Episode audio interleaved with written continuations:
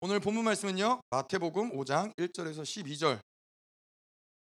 뭐 이것이 팔복의 내용 전부 전체 다이죠. 오늘 다 볼 건 아니지만은 이 본문 말씀을 함께 읽도록 하겠습니다. 처음 시작이니까 제가 한 절, 여러분들이 한 절 교독하도록 하겠습니다. 예수께서 무리를 보시고 산에 올라가 앉으시니 제자들이 나온지라 심령이 가난한 자는 복이 있나니 천국이 그들의 것이며 온유한 자는 복이 있나니 그들이 땅을 기업으로 받을 것이며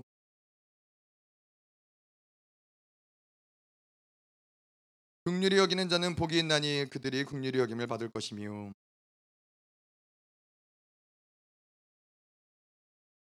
화평케 하는 자는 복이 있나니 그들이 하나님의 아들이라 일컬음을 받을 것이며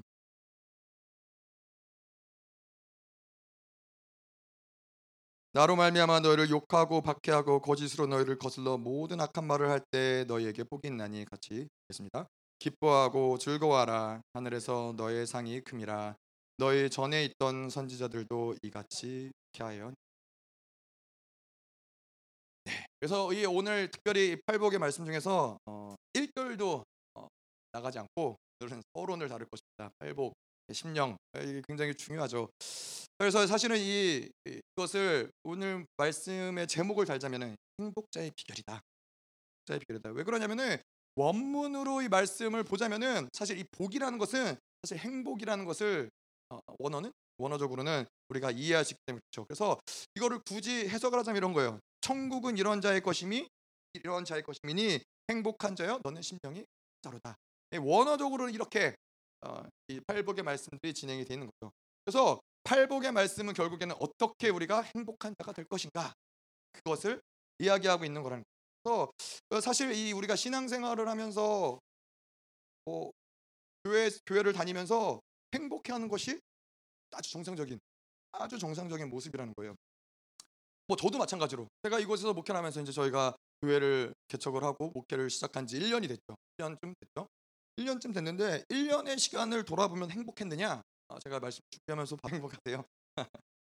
계속해서 이곳을 곳에 하나님 기름 부으시고 하나님의 일하심들을 통하여서 확증해 주시기 때문에 뭐, 예, 맨날 만난 만나 24시간 우리 아이들 24시간 우리 사모 이렇게 말고는 예, 그리고 뭐 하나님과 함께하고 여러분들과 함께하는 거 말고는 뭐 원래 이곳에 있었던 게 아무것도 없어요. 그럼에도 불구하고 저는 이곳에 있는 게 행복하다는 거예요.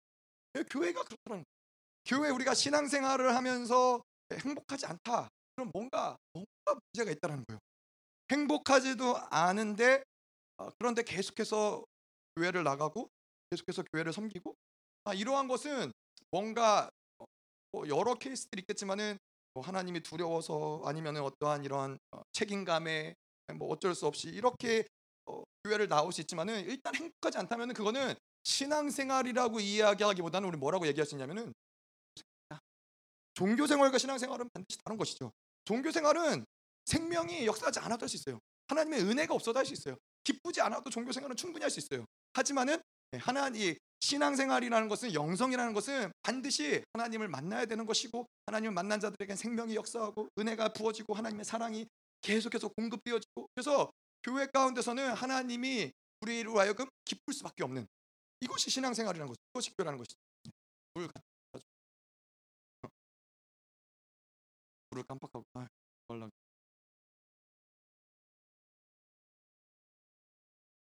네.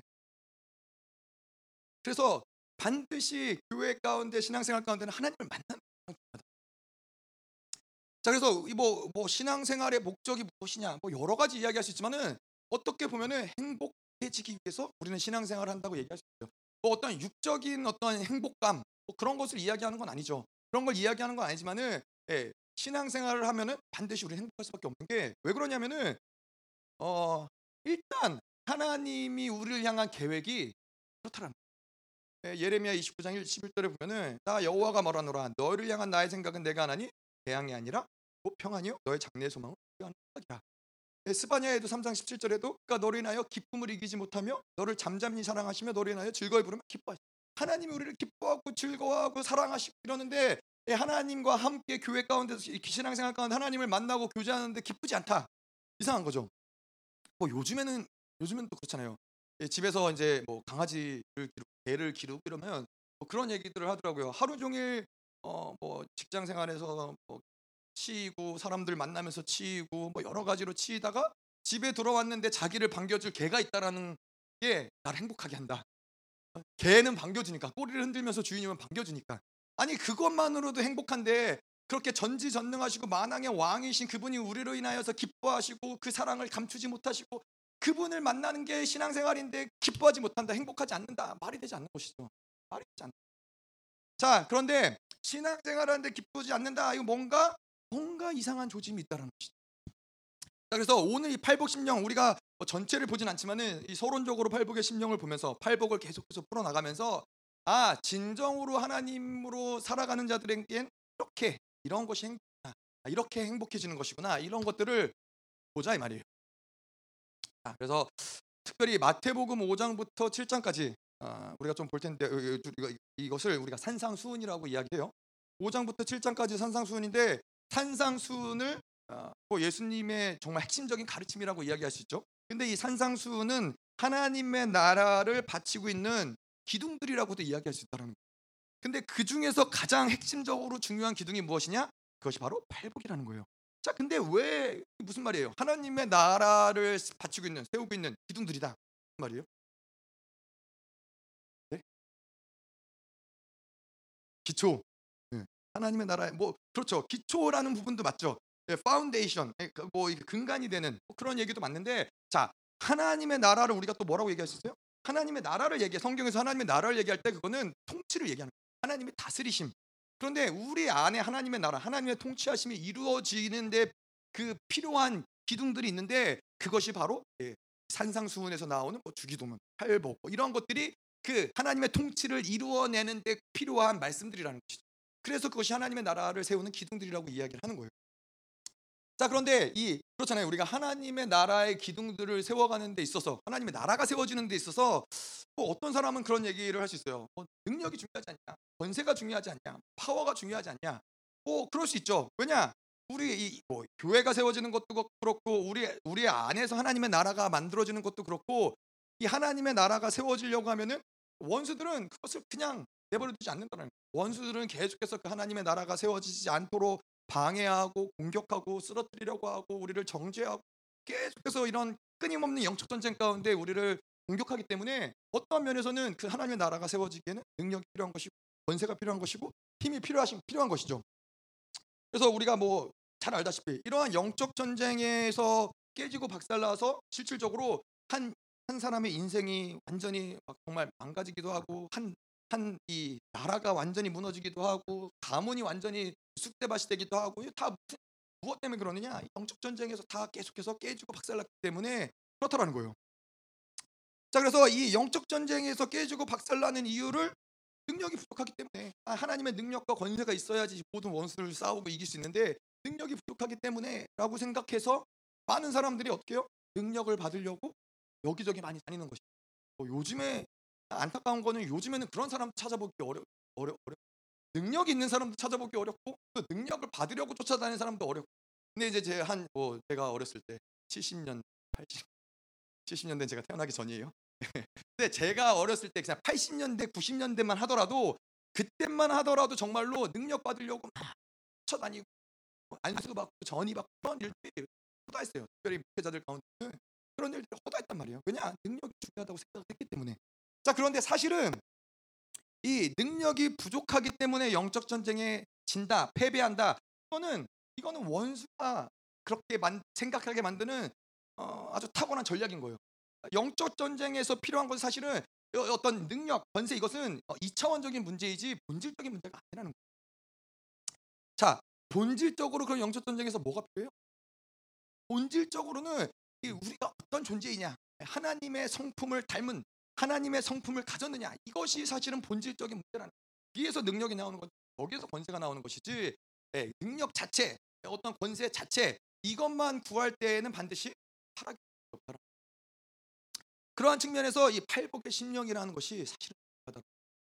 팔복의 심령은 하나님의 나라의 통치가 이루어지기 위해서 또 하나님의 이 성품을 만들어가는 데 있어서 가장 근간이 되는 말씀이 바로 팔복 팔복이기 때문에 그래서 우리가 알아야 될 거는 이 어, 성품의 문제, 존재의 문제가 그 어떠한 것보다도 하나님과 신앙생활 하는 데 있어서 영적 전쟁 하는 데 있어서 모든 측면에서 가장 중요하다는 거예요. 그래서 우리가 얘기한 게 뭐예요?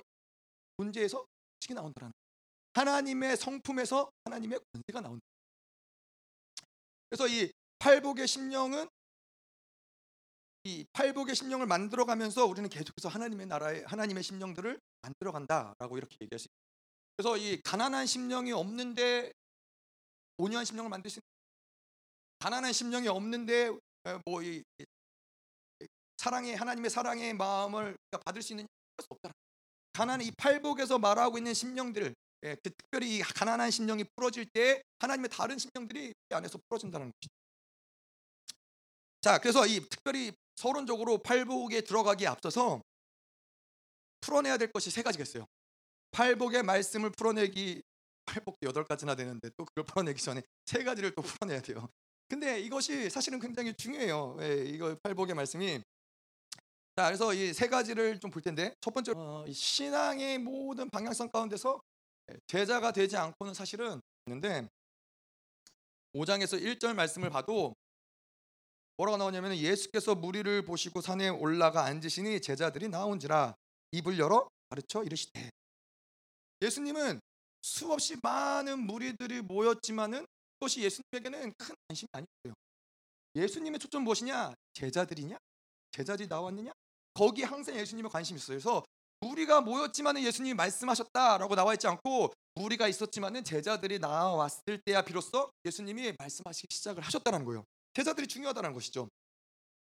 마찬가지로 우리에게 그러한 측면에서 봤을 때 성경에 기록된 모든 66권의 모든 말씀들, 그 약속들, 이 모든 것들은 제자가 아니면은 사실 그 말씀을 받을 수 없다는. 제자가 아니면은 그 말씀과 별로 상관이 없다는. 우리가 뭐 그런 얘기예요. 성경이 성경 너무 어려워요. 말씀 하나님 말씀을 아는 것이 너무나 어려워요. 근데 사실은 성경이 정말로 그렇게 어려우냐? 아, 아니에요. 성경이 기록됐을 때 이 원어적으로 봤을 때 성령 성경은 가장 이 하층민의 계급의 사람들이 이해할 수 있을 정도의 수준의 언어로 기록됐다는 거예요. 그래서 뭐 그 당시에 정말로 뭐 이런 어, 뭐 연약한 자들, 교육받지 못한 자들 이런 자들이 그분 예수 그리스도의 말씀을 듣고 깨닫고 아, 말씀의 빛 가운데로 나가고 이런 것들이 가능했다라는 거예요. 그런데 왜, 왜 성경을 이해하지 못한다? 왜 우리, 우리 이 시대에 또 뭐 수없이 많은 사람들이 성경이 어렵다고 얘기하느냐? 그거는 바로 성경은 늘 얘기하지만 오픈앤시크예요. 열려 있지만 비밀이라는 거예요. 열려 있다는 건 뭐예요?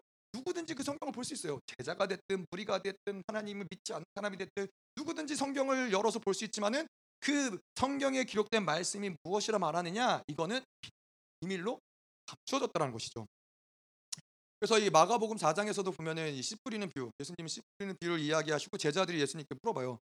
아 근데 예수님 왜 이렇게 비유로 말씀하십니까? 라고 했을 때 예수님 뭐라고 그러시냐면은 하나님의 나라의 비밀을 너희에게는 주었으나 외인에게는 모든 것을 너희에게는 주었다. 하나님의 말씀을 너희에게 주었다. 그래서 말하는 너희는 누구예요? 제자들이라는 거예요. 그런데 외인은 누구예요? 제자들이 한 사람, 무리들.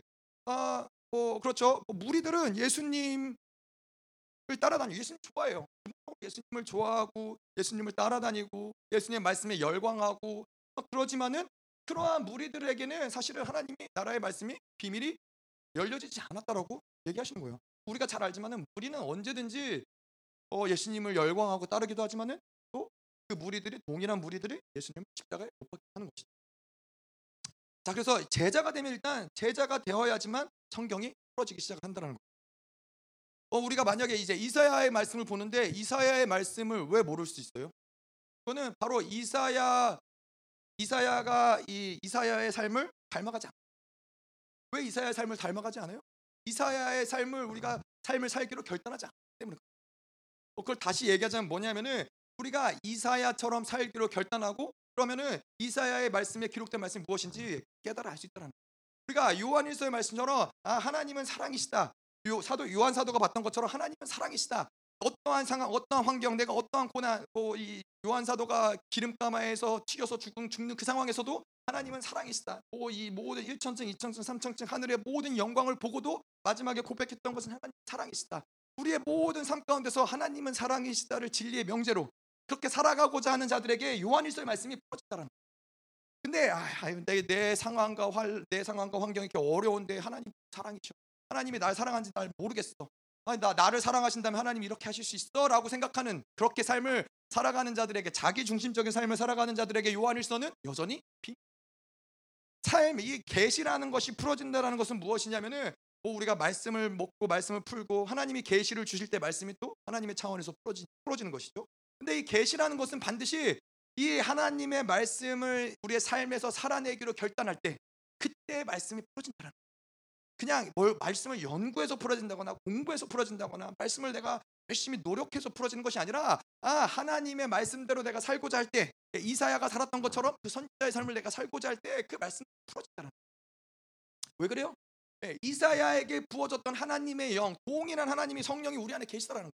그래서 우리는 그렇게 이사야처럼 살고자 할 때 우리 안에서 이사야의 말씀들이 풀어질 수가 없는 거예요. 동일한 성령께서 동일한 하나님의 영이 우리 안에 계시기 때문에 뭐, 뭐 모든 것이 사실 기도도 마찬가지죠. 우리가 뭐 기도가 이렇고 저렇고 뭐 기도는 이렇게 해야 되고 기도의 이익은 무엇이고 뭐 여러 가지로 이 기도에 대해서 우리가 이론적인 것들을 이야기할 수 있지만은 예, 기도의 삶을 살아내기로 그래 매일같이 하나님의 보좌 앞에 나아가서 기도하며 그분을 만나기로 그 삶을 결단하지 않고서는 기도의 능력이 무엇인지 기도의 권세가 무엇인지 그 기쁨이 무엇인지를 알 수 없다.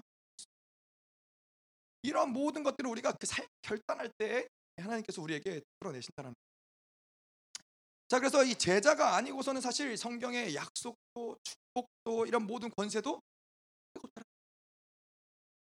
그래서 이 시대의 참 안타까운 사실 중에 하나가 그렇지만은 이 시대의 많은 성도들이 하나님의 주신 그 성경에 기록된 모든 약속, 권세, 능력, 구약 시대에 뭐 여호수아가 태양아 멈추어라 했을 때 태양이 멈추고 모세가 홍해를 가르고 이러한 모든 뭐 앉은 자가 일어나고 뭐 죽은 자가 살아나고 이런 모든 성경에 기록된 이 능력과 권세 또 그 모든 하나님의 말씀 주신 약속을 통한 그 기쁨과 감격이 그냥 마치 옛날 이야기 마치 동화책, 동화책 속의 이야기처럼 그런 것들을 치부한다는 거예요.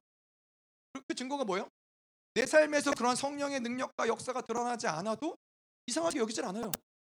왜냐 이 제자라면은 아까도 이야기한 대로 하나님의 말씀이 우리에게 주셨다. 그렇다면은 이 약속의 모든 권세와 능력과 기쁨과 이 모든 것들이 우리의 삶 가운데 드러나는 것이 정상이라는 거예요. 드러나지 않으면 이상한 거예요. 아, 왜 드러나지 않지? 아, 이 분명히 나에게 주신 말씀인데 제자에게 분명히 주신 말씀인데 왜 드러나지 않지?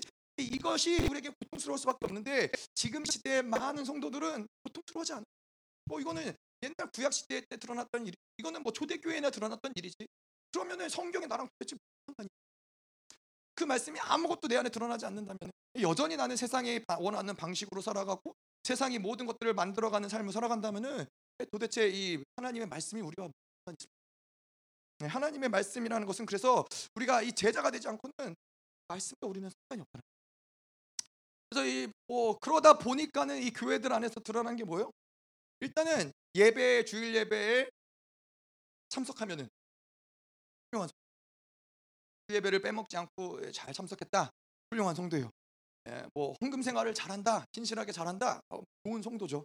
어, 뭐 그리고 열심히 교회를 섬기고 봉사한다, 훌륭한 성도라고 착각할 수 있다라. 그러다 보면은 그런 것들이 그러한 것들이 어떤 신앙생활의 모습이 되다 보면은 교회에서 어떠한 모습이 드러나냐면은 겨우 교회에 와서 이제 내가 어떤 직급이 되는 것, 어떤 직분이 되는 것, 내가 교회에서 장로가 되는 것, 권사가 되는 것, 뭐 어떤 찬양팀의 인도자가 되는 것, 반주자가 되는 것, 성가대의 지휘자가 되는 것 이러한 것들이 신앙생활을 잘하는 모습이라고 생각을 해요. 이게 신앙생활의 목표가 돼버리는 거예요. 아니 그게 무슨 신앙생활이에요?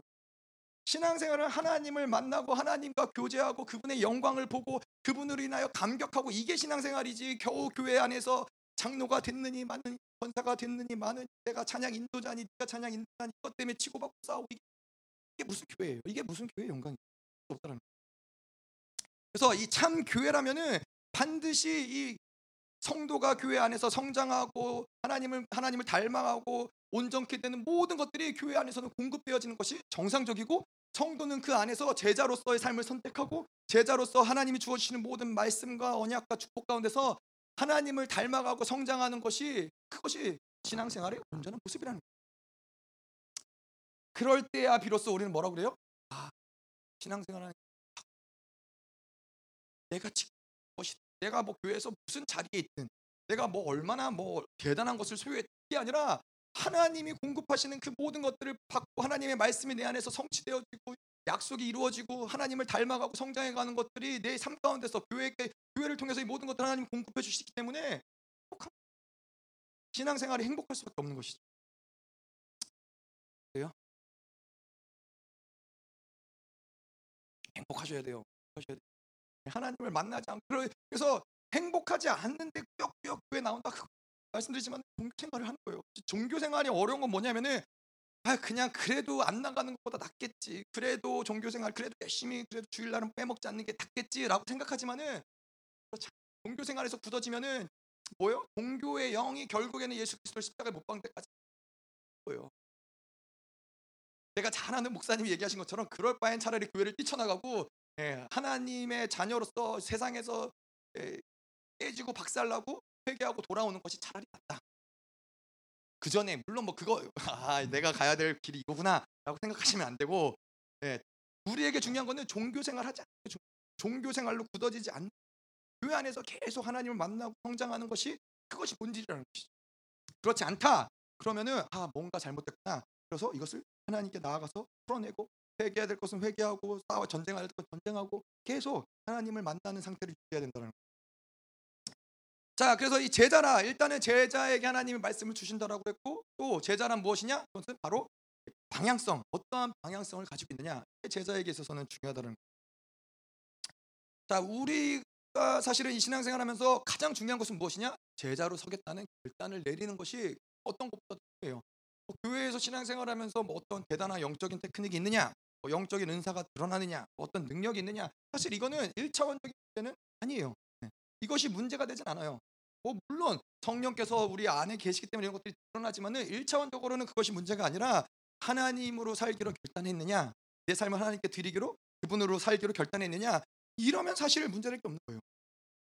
이러면은 하나님을 향해서 우리의 결단을 하나님께 올려드렸으면은 그러면은 그 결단을 따라서 하나님 하나님이 그 제자로 살기로 결단한 자들에게 하나님의 제자로 부르시고 제자로 살 수 있는 모든 것들을 하나님이 만들어 가신다. 그래서 일단 중요한 것은 방향성이다. 근데 우리 우리에게 또 이 세상 이 많은 성도들에게 어려운 것은 무엇이냐면은 이 세상과 하나님 사이에서 전전긍긍하면서 계속해서 이 갈등하는 그, 그 상태를 유지하면서 신앙생활 한다는 거예요. 세상에서 필요하고 내가 세상을 버릴 수는 없고 세상에서 이런 기쁨도 있고 이런 즐거움도 있고 그래서 늘 전전긍긍 갈등 가운데서 신앙생활을 하기 때문에 이것도 아니고 저것도 아니고 그러한 신앙생활의 모습들이 드러난다는 것이죠. 자, 그런데 뭐가 이런 얘기로 왜 왜 이런 본질적으로 세상과 하나님 사이에서 갈등하느냐? 어, 그런 것을 갈등한 이유는 뭐냐면은 하나님을 온전하게 보지 못했기 때문에 하나님의 사랑을 온전하게 경험하지 못했기 때문이에요. 하나님의 영광을 정확하게 보지 못했기 때문에 하나님을 만나고 하나님의 영광을 정확히 보고 하나님의 사랑이 무엇인지 아는 사람에게 있어서 아, 세상은 그래도 세상이 좋지. 그래도 세상이 필요하지. 아 그래도 세상이 우리에게 공급해 주는 것들을 포기할 수 없지라는 고백을 할 수 없는 게 오직 그 영광과 사랑과 은혜를 경험한 사람들의 고백은 뭐예요? 하나님 하나님이 최고구나. 하나님이 하나님을 떠나서 살 수 없다. 이게 이게 정말로 본질적으로 하나님을 만난 자들의 고백일 수밖에 없는 것이죠. 자, 그래서 어, 우리가 열두 제자들을 보면 그렇잖아요. 이 열두 제자들은 예수, 결단을 예수님을 따르기로 결단을 하고 예수님의 제자가 된 사람들이에요. 다 버리고 갈등이 없어요. 그러니까는 뭐그 뭐 베드로 같은 경우는 뭐 낚시질 그 뭐죠 물, 그 물고기를 잡다가 그물을 던져두고 배를 두고 예수님을 따르기로 결단을 한 거예요. 결단을 하고 나니까는 갈등될 게 별로 없는 거예요. 그냥 예수님을 따라가면 되는 거예요. 근데 우리가 이 복음서에도 이야기하는 것처럼 부자 청년, 부자 청년은 왜 예수님을 했냐면은 예수님 갈망감도 있고 분명히 부자 청년이 하나님을 향한 그 하나님의 나라를 향한 그런 마음 가진 것이 많기 때문이라는 가진 그가 가진 것이 많았기 때문에 이 많아서 갈등해서라는 거예요. 여러분 생각해 보세요. 어, 내가 죽은 아버지를 장사했었고 내 가족들을 먼저 돌보게 돌봐야 될 가족이 있었고 장사를 치러야 될 아버지가 있었고 뭐 자식들이 있었고 이 모든 것들이 자기가 책임져야 될 많은 것들이 있었다라는 거예요. 하지만 제자들은 일단 예수님을 따르기로 결단하니까는 그것에 대해서 더 이상 갈등한 문제가 안 된다라는 거예요. 중요한 것은 아, 내가 이 갈등할 문제가 있어 없어 이것이 문제가 아니라 일단 믿음의 결단을 내리면은 더 이상은 그 갈등이 힘도 없다. 필요 없다. 갈등을 하지 않게 됐다는 거예요. 우리의 신앙생활도 마찬가지예요. 그런 얘기하잖아요. 아, 내가 이것만 해결되면 하나님 잘 믿을게요. 내 사업하는데 이것만 해결되면은 아, 교회 열심히 믿을게요. 여러분 그런 분들 중에서 교회 열심히 다니시는 분들 보셨어요? 저는 못 봤습니다. 저는 못 봤습니다. 한 20년, 30년을 내가 이것만 해결되면 이것만 해결 이거 해결되면 뭐예요? 인생의 문제가 그거밖에 없어요. 이거 해결되면 저게 문제가 되고 저거 해결 또 저게 문제가 되고 그렇다는 거예요. 그건 문제가 해결돼서 해결된 문제가 아니라 아 저분이 하나님이구나 믿음으로 결단하고 그분을 따르기로 하면은 더 이상 내 삶 가운데 그것으로 인해서 갈등할 문제는 없다라는 거예요. 일단 질서 자체가 영적인 질서 자체가 바뀐다라는 거예요. 하나님을 따르기로 제자로 살기로 결단을 하면은 모든 영적인 흐름도 영적인 질서가 그분을 따라가면서 살아가면서 모든 것들이 해결되는 흐름으로 바뀐다는 거죠. 그래서 이 제자라는 것은 이 방향성이 중요하다. 자 그리고 또 제자라는 것은 무엇이냐? 특별히 자기 생각, 자기 방법, 자기 계획, 자기 어떤 이 소유 방식 이 모든 것을 다 포기한 사람입니다. 여러분 생각해 보세요. 내가 내 여전히 내 방법, 뭐 어떤 내 계획, 뭐 내 생각을 고집하려면은 뭐하러 스승을 따라다니겠어요? 여러분 그거 저는 어렸을 때 그런 그런 만화가 있었거든요. 모털도사라고 아세요? 제 시대에는 그런 만화가 있었어요. 그 모털 하나 아니? 아니 너도 아니? 모털도사라는 게 있었는데 그 특별히 이 설날 명절 때 자주 보여줬는데 모털도사를 보면은 그래요. 이 모털도사가 이제 스승한테 훈련을 받으러 가잖아요. 훈련을 받으러 갔는데 계속 자꾸 말도 안 되는 것만 시키는 거예요. 뭐 빨래를 해라, 밥을 해서 때려라, 청소를 해라. 아니 빨리 이 무도를 깨우치고 배워가지고 원수를 갚으러 가야 되는데 맨날 이것만 시키는 거예요. 뭐예요? 이게 자기 생각, 자기 계 자기 방법이 있으면은 그 스승을 따를 수가 없다라는 거예요. 그거를 다 포기하게 만드는 과정이 그런 과정을 겪는다라는 것이죠. 우리도 마찬가지로 우리가 이 스승이신 예수 그리스도를 따르기 위해서는 우리의 이러한 것들을 계속 제거하는 시간들이 필요하다는 거예요. 뭐 제자들도 마찬가지고 아브라함도 마찬가지고 왜 하나님이 본토 친척 아버지 떠나라 라고 얘기하셨겠어요? 뭐 제자들도 다 너의 모든 것을 다 버리고 나를 따라라. 아브라함에게도 본토 친척 아버지 집을 다 떠나라라고 이야기하셨던 건 뭐냐면은 우리가 뭐 여러 가지가 이야기할 수 있겠지만은 특별히 내가 자라왔고 내가 익숙하고 내가 살아왔던 그 상황과 그 환경 가운데서 예수님을 따라간다라고 따라갈 수 있지만은 거기에는 늘 늘 넘지 못하는 한계가 존재할 수 있다. 그게 뭐예요? 그게 뭐냐면은 어떤 내가 지금까지 가지고 왔던 인간 관계, 아, 내가 어떤 짊어지고 왔었던 나의 어떤 책임감들, 내 소유들, 뭐 사람들과의 관계 가운데서 나의 어떠한 위치, 그런 눈치들, 뭐 이런 것들이 늘 있다 보면은 그 한계를 벗어나기 굉장히 어렵다.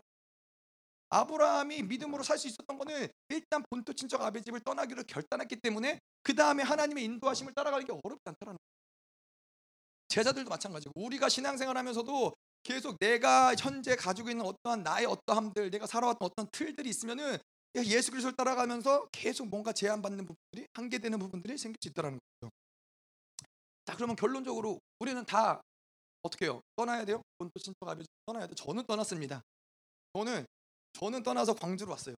근데 여러분 제가 인생을 보니까 오늘 말씀을 보면서 제가 저 인생을 보니까는 아, 제가 16살, 16살 때 하나 제 하나님이 저를 본토 친척 아버지 집을 떠나서 미국 부모님을 떠나고 그래서 미국으로 가게 하시고 거기서 또 한 15년 정도 살게 하시고 미국에서 살다가 또 한국으로 뭔가 적응되고 뭔가 살만하고 뭔가 익숙하고 아 이제 좀 뭔가 어, 할만하다 편안하다 라고 싶으면 하나님이 자꾸 저를 보내시는 거예요.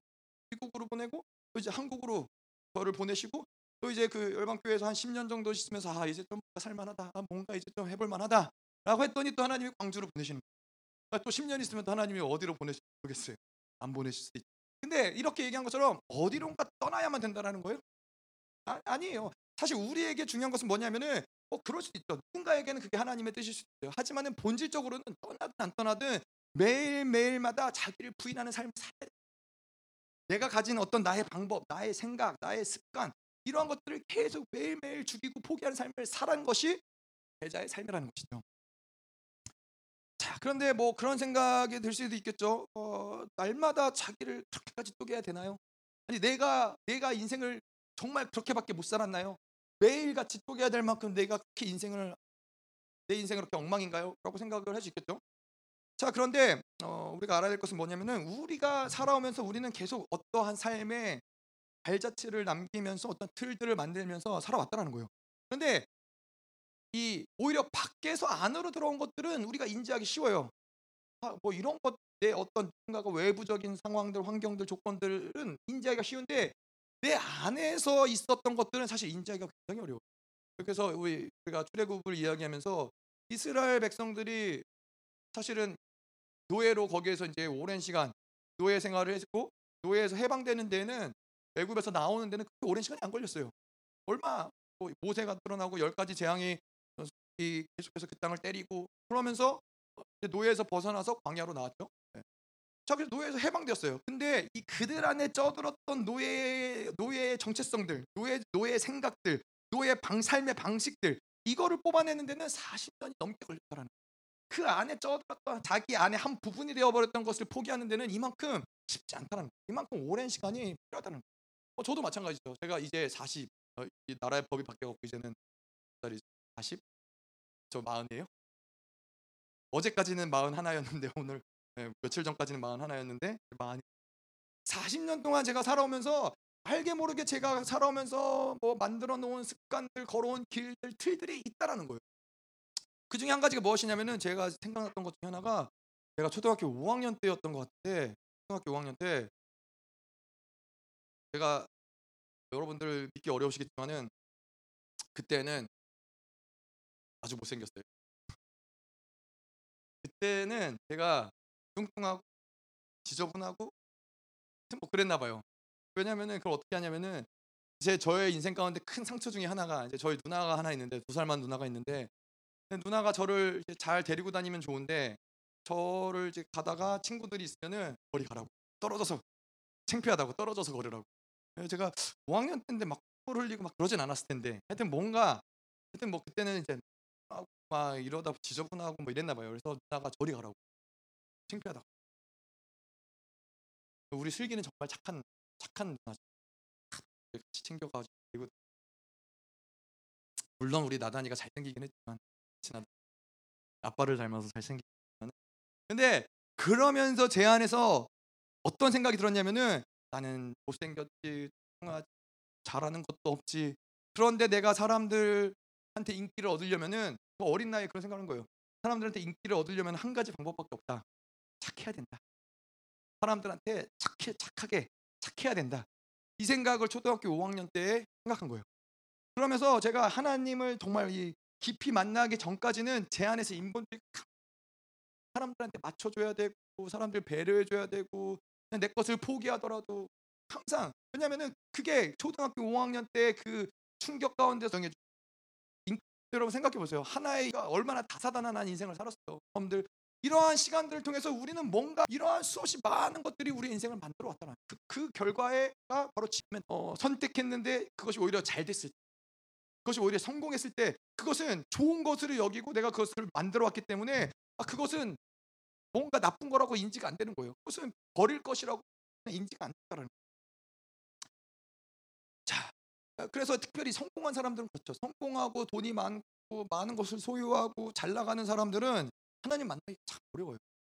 자기가 일단은 우리가 지난주에 얘기한 것처럼 자기가 죄인이고 병자이고 하나님 필요한 자라는 것을 고백하고 하나님께 하나님께 나아가야 되는데 그걸 고백하기가 어려운 거예요. 아, 내이 정도면 내 인생 잘 살아왔지. 그렇게 문제가 있겠어. 라고 생각을 하는 것이죠. 자, 그런데 우리 그렇게. 아까 얘기한 것처럼. 아니, 특별히 내 인생에 그렇게 큰 죄를 저지른 것 같지도 않아.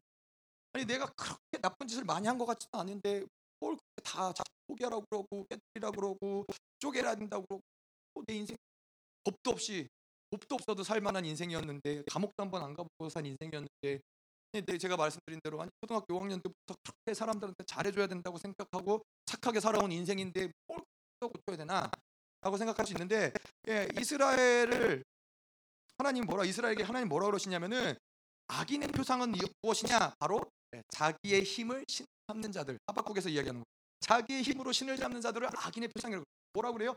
자기가 가진 것, 자기의 힘, 자기의 능력, 자기가 소유한 것들을 의지해서 살아가는 사람들을 거예요. 하나님 보시기에 그것은 의로운 삶이 아니라는 거예요. 그렇게 따지면 이 세상에 있는 모든 사람들 중에서 하나님의 떳떳하게 나는 의인입니다라고 얘기할 수 있는 사람은 한 사람도 하지 않는 사람인 거예요. 철저히 다들 자기의 힘을 의지해서 살기 때문에 네. 원래 인간은 본질적으로 하나님을 의지해야만 살 수 있는 존재라는 거예요. 하나님을 의지하지 않고 내 힘, 내 노력으로 사는 거는 그것은 어, 하나님 보실 때 악인인 것이고 왜 그러느냐? 바로 우리가 육체를 입고 있기 때문에 그렇다는 거예요. 우리가 알지만은 이 육체, 이 사르크라는 건 뭐예요? 사르크라는 것은 가만히 있어도 계속 이 범죄함을 따라서 이 타락을 향해서 나아갈 수밖에 없는 그러한 한계를 가진 존재이기 때문에 그렇다는 거예요. 노력하지 않아도 욕구가 계속해서 우리 안에서 올라오는 보유하고 싶고 계속 명예를 내가 갖고 싶고 이런 많은 욕구들이 계속해서 움직이는 존재가 육체라는 거예요. 그래서 육체를 따라 살아가면은 하나님과 원수가 될 수밖에 없다는 거예요. 우리 안에 그래서 그러한 육체를 가지고 살아가면서 우리 안에 세상적인 경향성들, 상처들, 묶임들, 아픔들 이런 것들이 계속 만들어지면서 하나님과 점점 어떻게 돼요? 멀어져. 뭐 우리 그렇게 생각하잖아요. 아니 나는 그냥 내가 배운 대로, 내가 생각한 대로, 내가 계획한 대로 살았을 뿐이에요라고 생각하는데 에베소서 2장에 보면 뭐예요? 우리의 모든 생각과 우리의 모든 행동 이러한 것들은 결국에는 어디에서 왔어요? 적 그리스도에게 왔다라는 거예요. 이 아, 공중의 권세 잡은 자, 세상의 풍조를 따르며 공중의 권세 잡은 자에게서 나온 것이다. 우리가 아, 세상의 흐름 따라 살아온 것 같은데 이거는 결국에는 공중의 권세 잡은 자, 잡은 자, 하나님과 원수된 자들로부터 계속 흘러 들어온 대로 받아들여 살아왔다는 거예요. 우리가 배웠던 많은 교육들, 그래도 돈은 좀 있어야지. 아, 돈이 없으면 어떻게 살아? 아, 그래도 뭐 대학교는 나와야지. 어, 그래도 뭐 이런 건 있어야지. 이 모든 것들이 다 세상의 풍조. 이건 다 어디서 왔어요? 공중의 권세 잡은 데서 나왔다라는 거예요. 하나님 결단코 한 번도 살아가는 데서 돈이 있어야 된다. 공부를 잘해야 된다. 대학교를 나와야 된다. 하나님에게 이러한 것들은 결코 하나님의 자녀가 되는 조건에 들어가지 않아요. 아무 이런 것들은 하나님과 상관이 없는 것들임에도 불구하고 우리는 그런 것들을 받으면서 그것이 원하는 대로 세상이 원하는 대로 어, 삶을 살아왔다는 것이죠. 그렇기 때문에 이것들을 뽑아내지 않고서는 하나님의 제자로서 살아가는 것이 어렵다는 자 그래서 어, 이러한 모든 것을 따르 포기하고 이런 것들을 계속 쪼개는 어떤 여러 가지 모습들 중에서 한 가지 가장 중요한 모습은 무엇이냐면은 바로 순종이라는. 어, 뭐 제자들은 제자들은 일단 그래요. 제자들은 일단 그 결단이 서니까는 예수님의 제자로서 살아가기로 결단을 하고 예수님을 따라다니기 따라다니다 보니까는 이들에게 자연적으로 드러나는 삶의 모습은 뭐냐면은 순종하는 거예요. 예수님께 순종하고 살아가요. 뭐뭐 뭘 해라 하지 말아라. 뭐 예수님이 말씀하시는 것을 그냥 계속 순종하면서 살았다라는. 그래서 근데 그분의 말씀을 그렇게 순종하면서 살았는데 어떻게 돼요? 그들은 정결하게 된다는 거예요. 베드로전서 말씀. 베드로전서 말씀에 뭐요? 네, 진리를 순종함으로 영혼 그 영혼이 정결해진다는 거예요. 우리는 하나님의 말씀을 순종할 때 우리의 영혼은 계속해서 정결해지고 깨끗해지고 온전한 대로 간다는 거예요. 자, 그래서 우리도 마찬가지로 우리가 매일매일 살면서 예수 그리스도를 따라가면서 이렇게 순종하지 못하는 영역들이 점점 점점 옅어져야 돼요. 많은 영역들 가운데서 불순종하는 영역들, 예, 불순종의 아들을 따라갔던 영역들 가운데서 이것들이 점점 점점 옅어지고 포기해지고 이런 것들이 필요하다는 거예요. 어, 잘 모르겠어요. 제가 예전에 알던 청년 중에 한 명이 어떤 정확히 예, 어, 결혼을 앞두고서는 그러한 얘기들 하더라고요. 저한테 상담을 하는 거예요. 이 친구가 축구를 굉장히 좋아하는 친구. 축구를 너무 좋아해서 하루 일주일에 세 번 축구를 가요. 공상이야. 제가 제가 저는 항상 그렇게 얘기했어. 그거는 귀신 들림. 축구를 일주일에 세 번을 아니 얘가 축구, 선, 축구 선수도 아니고 직장 생활하면서 축구 일주일에 세 번 하는 게. 근데 얘가 이제 무슨 고민이었냐면 이제 제가 이제 결혼을 해야 되는데 하, 만약에 이 부인이 결혼을 못하게 하면 어떡하냐? 아니 아니 축구를 못하게 하면 어떡하냐? 이게 고민이 되는 거예요. 자기는 부인이 축구 못하게 하면은 자기는 집못갈 것 같아. 그런 얘기를 하는 거예요. 미쳤. 내가 귀신이 들렸구나. 이게 귀신이 제가 보니까 몇 명이 청년애들 중에 있더라고. 아, 정말 헤어나오질 못하는 거예요. 어. 아니 결혼이 중요하지 축구가 뭐가 중요해요. 지금 나이가 어린애도 아니에요. 30대 중반쯤 되는데 지금 그거를 때문에 갈등하고 있는 거예요. 내가 결혼해서 많이 부인이 축구 못하게 하면 어떡 그러면 아, 결혼하지 말아야 되나? 아, 이러한 갈등을 하고 있는 거예요. 근데 이 친구가 얼마 전에 결혼했어요. 잘 모르겠지만은 제가 볼 때 이제는 뭐 별로 문제 안 돼요. 막상 결혼해서 보니까는 축구는 아무것도 아닌 거예요. 축구요? 네. 제가 볼 땐 별로 별로 그렇게 축구 뭐, 뭐 일주일에 한 번을 할 수, 뭐 2주에 한 번 할 수 있대 할 수는 있겠죠.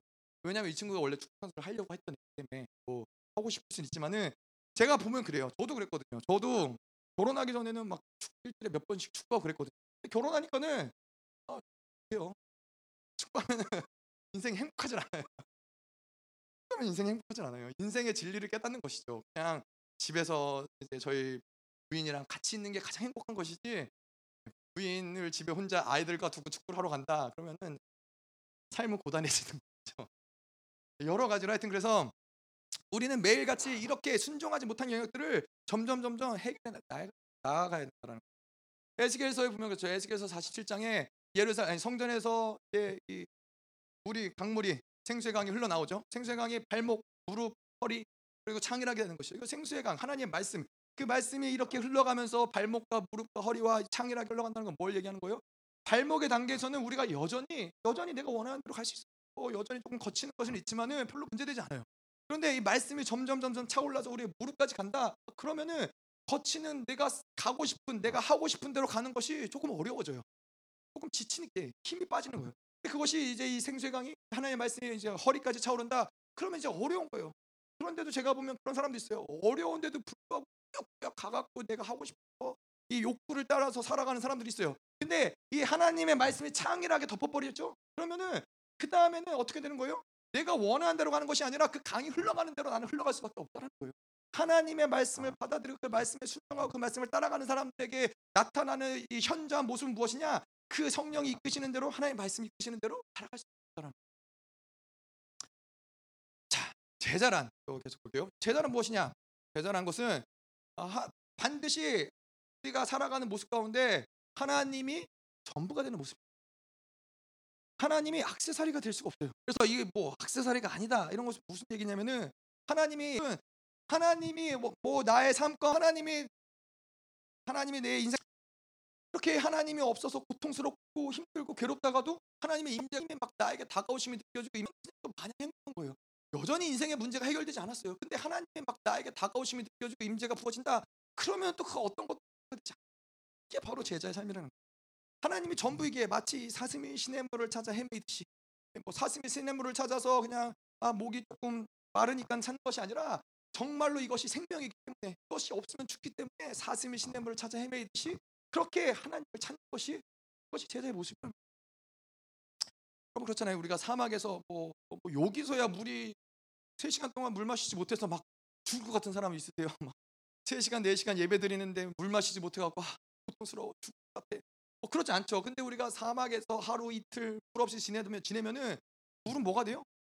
생명이 물이 없으면 이거는 살고 죽는 문제가 된다는 거예요. 근데 제자에게 있어 제자들에게 있어서 하나님이 어떤 존재냐? 바로 이 생명과 같은 존재라는 거예요. 있어도 그만 없어도 그만. 뭐 마시면 좋지만은 하나님 존재가 아니라 하나님이 점점 하나님을 알아갈수록 그분은 나에게 생명과 같은 존재. 그분이 없으면 인생을 살 수가 없어요. 삶을 살아갈 수가 없어요. 단 한 발자국도 움직일 수가 없게 되는 것이 하나님과 제자의 예수 그리스도와 제자의 관계라는 것이죠. 자, 그래서 이 제자라는 것은 날마다 하나님을 그렇게 느끼고 본질 하나님 만나고 경험하고 그 감격하고 그분과 교제하고 그것이 제자의 마땅한 삶이에요. 예수님과 제자들 그랬잖아요. 예수님과 늘 동행했어요.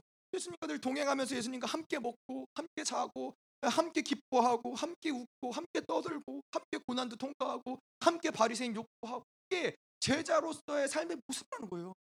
지금 이 시대 우리 가운데 살아가는 사람들에게 아 그거는 뭐 그 당시 예수님이 뭐 인간으로 오셔서 그분과 돌아, 동행하면서 살아갔기 때문에 가능한 얘기지 지금 그게 어떻게 가능합니까? 여러분 근데 아니 그렇지 않은 게 우리는 성령이 우리 안에 내재하시 우리 안에 내재하시면서 24시간 우리와 함께 동행하시면서 우리를 통치하시고 다스리기 때문에 언제든지 자다 일어나서도 성령님 부르면 그분의 임재가 확 오는 거예요. 이것이 그분 제자로서의 삶은 그런 것이야. 먹을 때도 입을 때도 어느 순간 잘 때도 깨어 있을 때도 늘 어느 순간 그분과 함께 그분과 함께 기뻐하고 그분과 함께 슬퍼하고 여러분 하나님은 성령은 정말 그러세요. 그냥 내가 뭔가 온전할 때, 내가 뭔가 정말 거룩할 때만 나와 함께 하시길 원하시는 게 아니라 내가 쓰러질 때도 넘어질 때도 내가 힘들어할 때도 내가 고통스러워할 때도 내가 고민 가운데 있을 때도 성령님은 늘 나 인생의 모든 순간에 관심이 있어요. 계속해서 그 너의 어려움을 나에게 가지고 와라. 나에게 맡겨라. 나에게 던져라. 내가 해결할 것이다. 내가 만들어갈 것이다. 끊임없이 성령님 이렇게 우리와 교제하시고 이런 것들 해결해 가신다는 예, 여러분 생각해 보세요. 그래서 하나님의 악세사리다 이런 사람들에게 있어서는 뭐 악세사리는 그렇잖아요. 예를 들어서 우리가 귀걸이가 있는데 귀걸이 잃어버렸어요. 귀걸이를 잃어버렸다고 하, 내가 아끼는 귀걸이 잃어버렸네. 아, 나는 인생 내 인생은 이제 끝났어. 자살할 사람 있어요? 그럴 사람 없다는 거예요. 귀걸이 잃어버리면 어떡해요? 에이, 좀 아깝긴 하지만 어쩔 수 없지. 그러고 새로 하나 사면 되는 거예요. 그런데 만약에 우리가 정말로 평생을 사랑해왔던 애인이 있어요.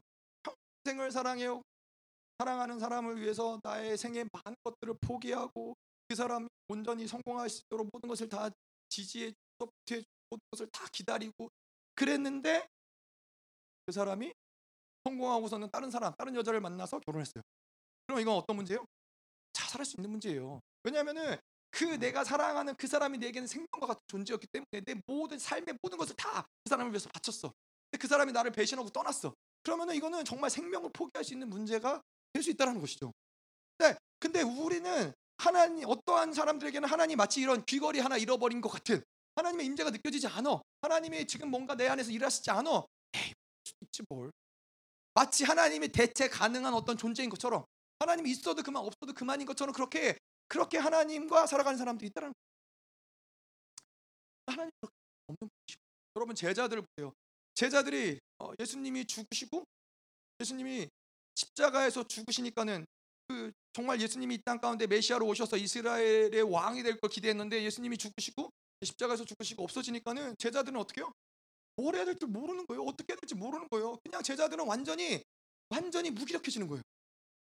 그래서 그냥 아무것도 뭐 예수님이 지금까지 가르쳤던 말씀 뭐 물론 그게 뭐 최고는 아니었지만은 네, 그것이 제자로서는 본질적인 모습이라는 거예요. 하나님이 느껴지지 않고 예수님이 없, 존재하지 그 주변에 없다 그러면은 어떻게 해야 될지 모르는 거예요. 그런데 그러한 베드로에게 이제 갈릴리로 돌아가서 어, 그냥 예전에 하던 어부일이나 하고 있는데 그러한 베드로에게 예수님이 나타나셨다. 그러면은 제자는 어, 제자의 모습은 무엇이냐면은 이 모든 내가 하고 있던 모든 것을 다 던져버리고 다시 예수님께 달려가는 거예요. 그게 제자의 모습. 왜냐? 예수님이 생명이었기 때문에 예수님이 모든 것이었기 때문에 그렇다는 거예요. 여러분 그 아세요? 예수 베드로가 죽을 때에도 베드로가 마지막에 이, 이 로마에게 핍박받는 그 이제 어, 곳을 떠나서 그곳을 떠나서 이제 자기가 살기 위해서 떠날 때 예수님이 지나가시죠. 그래서 제 베드로가 예수님에게 물어보잖아요. 예수님 어디에 가시나요? 그랬더니 예수님이 뭐라고 그래요? 너가 살고자 버리고 도망가는 너가 떠난 곳으로 어, 나는 그를 위해서 죽기 위해서 나는 간다. 그랬더니 제자는 아, 그 베드로는 어떻게 해요? 베드로는 그 예수님의 말씀을 듣고 돌아서서 예수님을 따라서 가는 거예요. 십자가에서 자기의 생명을 거꾸로 매달려서 죽는 데까지 베드로는 가는 거예요. 그게 제자예요. 예수님이 어디에 있느냐? 예수님이 고난 가운데 있느냐? 예수님이 사망 가운데 있느냐? 죽음 가운데 있느냐? 그게 문제가 되지 않고 예수님이 있는 곳에 내가 가는 거예요. 왜냐? 예수님이 생명이기 때문에 예수님이 나의 모든 것이기 때문에 예수님이 계신 곳에 나는 갈 수밖에 없다는 거예요. 악세사리로 예수님 우리가 신앙생활을 해서 안 된다는 거예요. 뭐 그럼 뭐 우리가 뭐 그렇게 얘기할 수 있죠. 우리가 뭐 하루 이틀 정도 무슨 있어서 바빠서 기도 안 할 수 있죠. 기도 안 할 수 있지만은 몇 날 며칠을 기도를 안 해도 마음이 편하다. 이거는 이거는 뭔가 잘못된 거예요. 우리가 하루 정도 뭐 이틀 정도 하나님의 임재가 하나님 전혀 느껴지지 않아. 그럴 수 있죠. 그럴 때가 있겠죠. 어, 뭐 여러 가지 뭐 상황상. 근데 그것이 마치 정상인 양 아무렇지 않게 먹고 자고 뭐 핸드폰 보고 기뻐하고 친구들하고 떠들고 이것이 가능하지 않다는 거예요. 하나님의 악세사리, 하나님이 나의 생명인데 그분이 느껴지지 않는데 이런 모든 것들, 그분을 만나지 않고 있는데 이런 모든 것들이 가능하냐? 근데 왜 이런 게 가능하느냐? 하나님 악세사리 때문에 필요할 때 하나님 귀에 꼽았다가 필요 없으면은 그렇게 하나님 섬기는 자들에게 있어서는 하나님 하나님 악세사리 받게 되지 않는다. 어, 여기 계신 그러신 분은 없겠지만은 혹 우리가 삶 가운데서 그분이 악세사리다 아, 이런 것 철저히 우리는 회개해야 된다는. 하나님이 느껴지지 않으면 정말 불안해해야 돼요. 아, 내가 이렇게 기도를 안 했는데 어떡하지? 이것이 고통스러운 거예요. 하나님 생명자들에게는 수밖에 없다. 자, 그런데 참 이게 그런 거예요.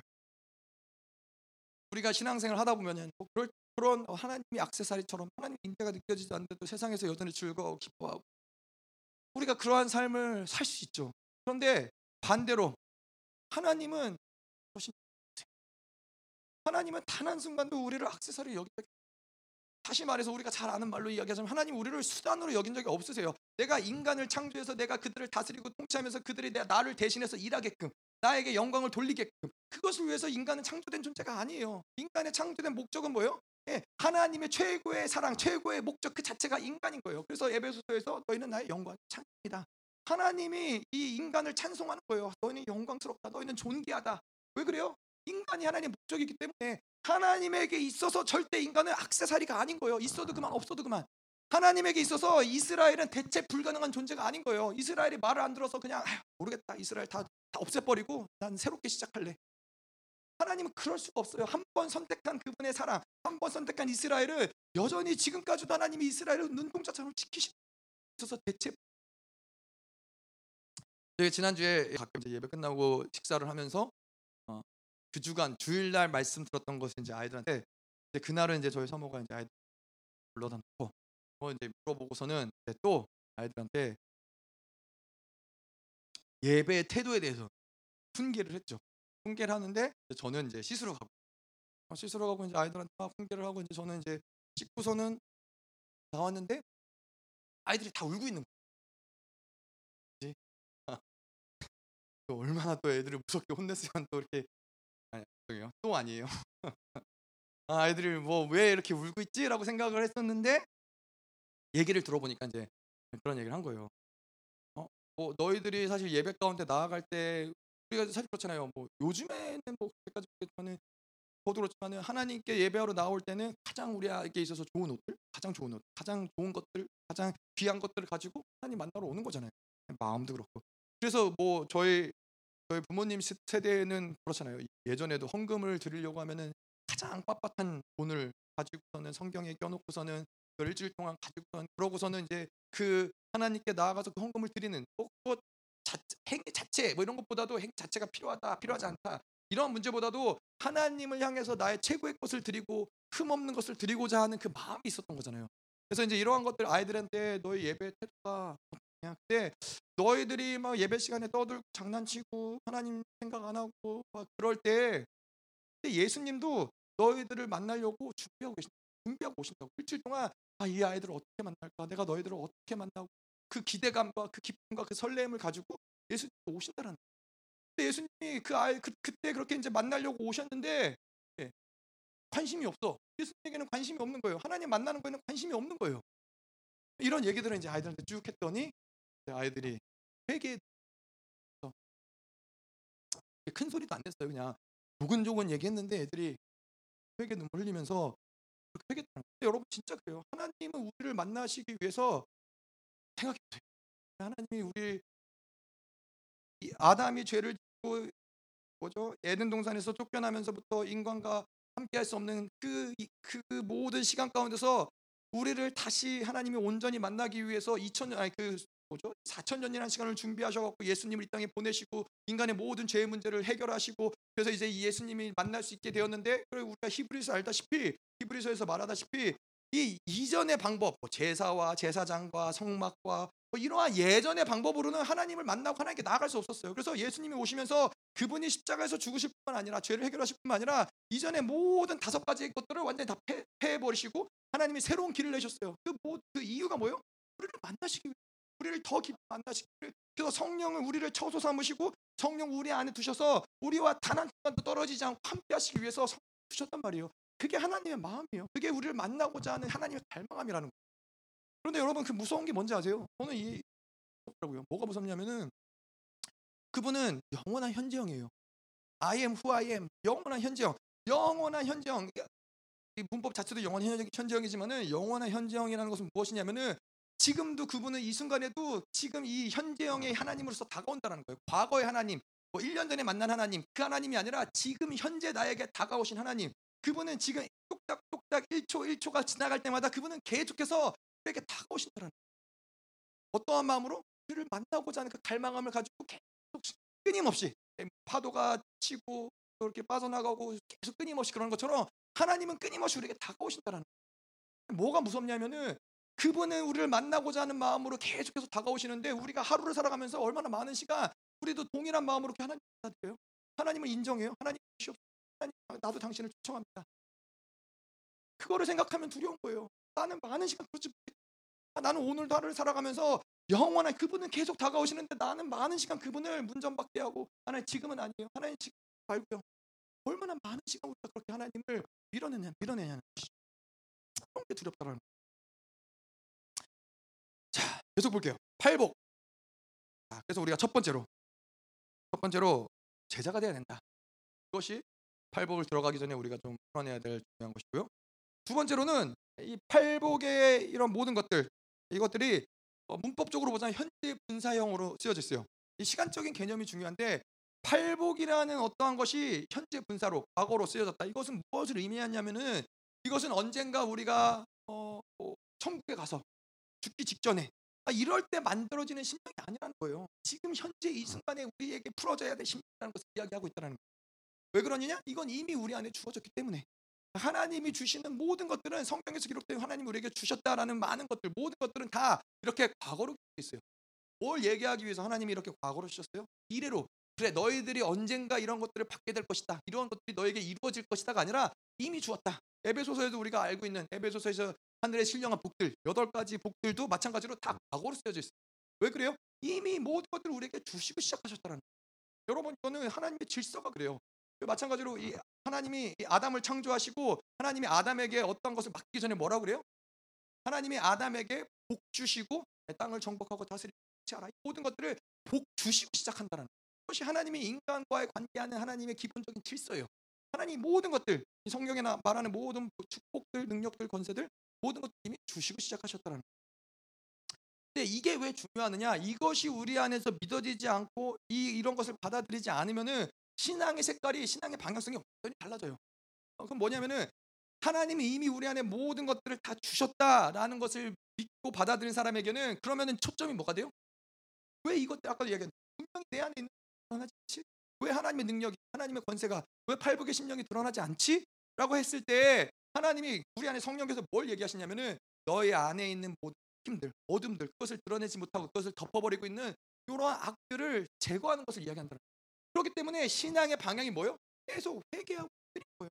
하나님 내 안에 이런 악들을 회개하고 엎드리고 그럴 때 자연스럽게 우리 안에 있는 하나님의 능력과 권세는 드러난다는 거예요. 그런데 반대로 그것이 믿지 못할 때, 그러나 하나님이 우리 안에 이런 모든 것들을 주셨다는 걸 믿지 못할 때 신앙의 방향성은 계속해서 하나님 주셔야 돼. 주세요, 주세요, 주시옵, 주시옵. 인생의 기도의 방향성, 이 신앙의 방향성은 그렇게 되는 거예요. 그러다가 이제 어떻게 돼요? 주시옵소서 주시옵소서 1년을 하고 3년을 하고 5년을 했는데 주시지 않아요. 그럼 어떻게 돼요? 절망하고 좌절하고 시하는 거야. 기도해봐야 소용없네. 기도해봐야 소용없네. 아무리 그렇게 해봐야 구해봐야 아무 소용도 없네.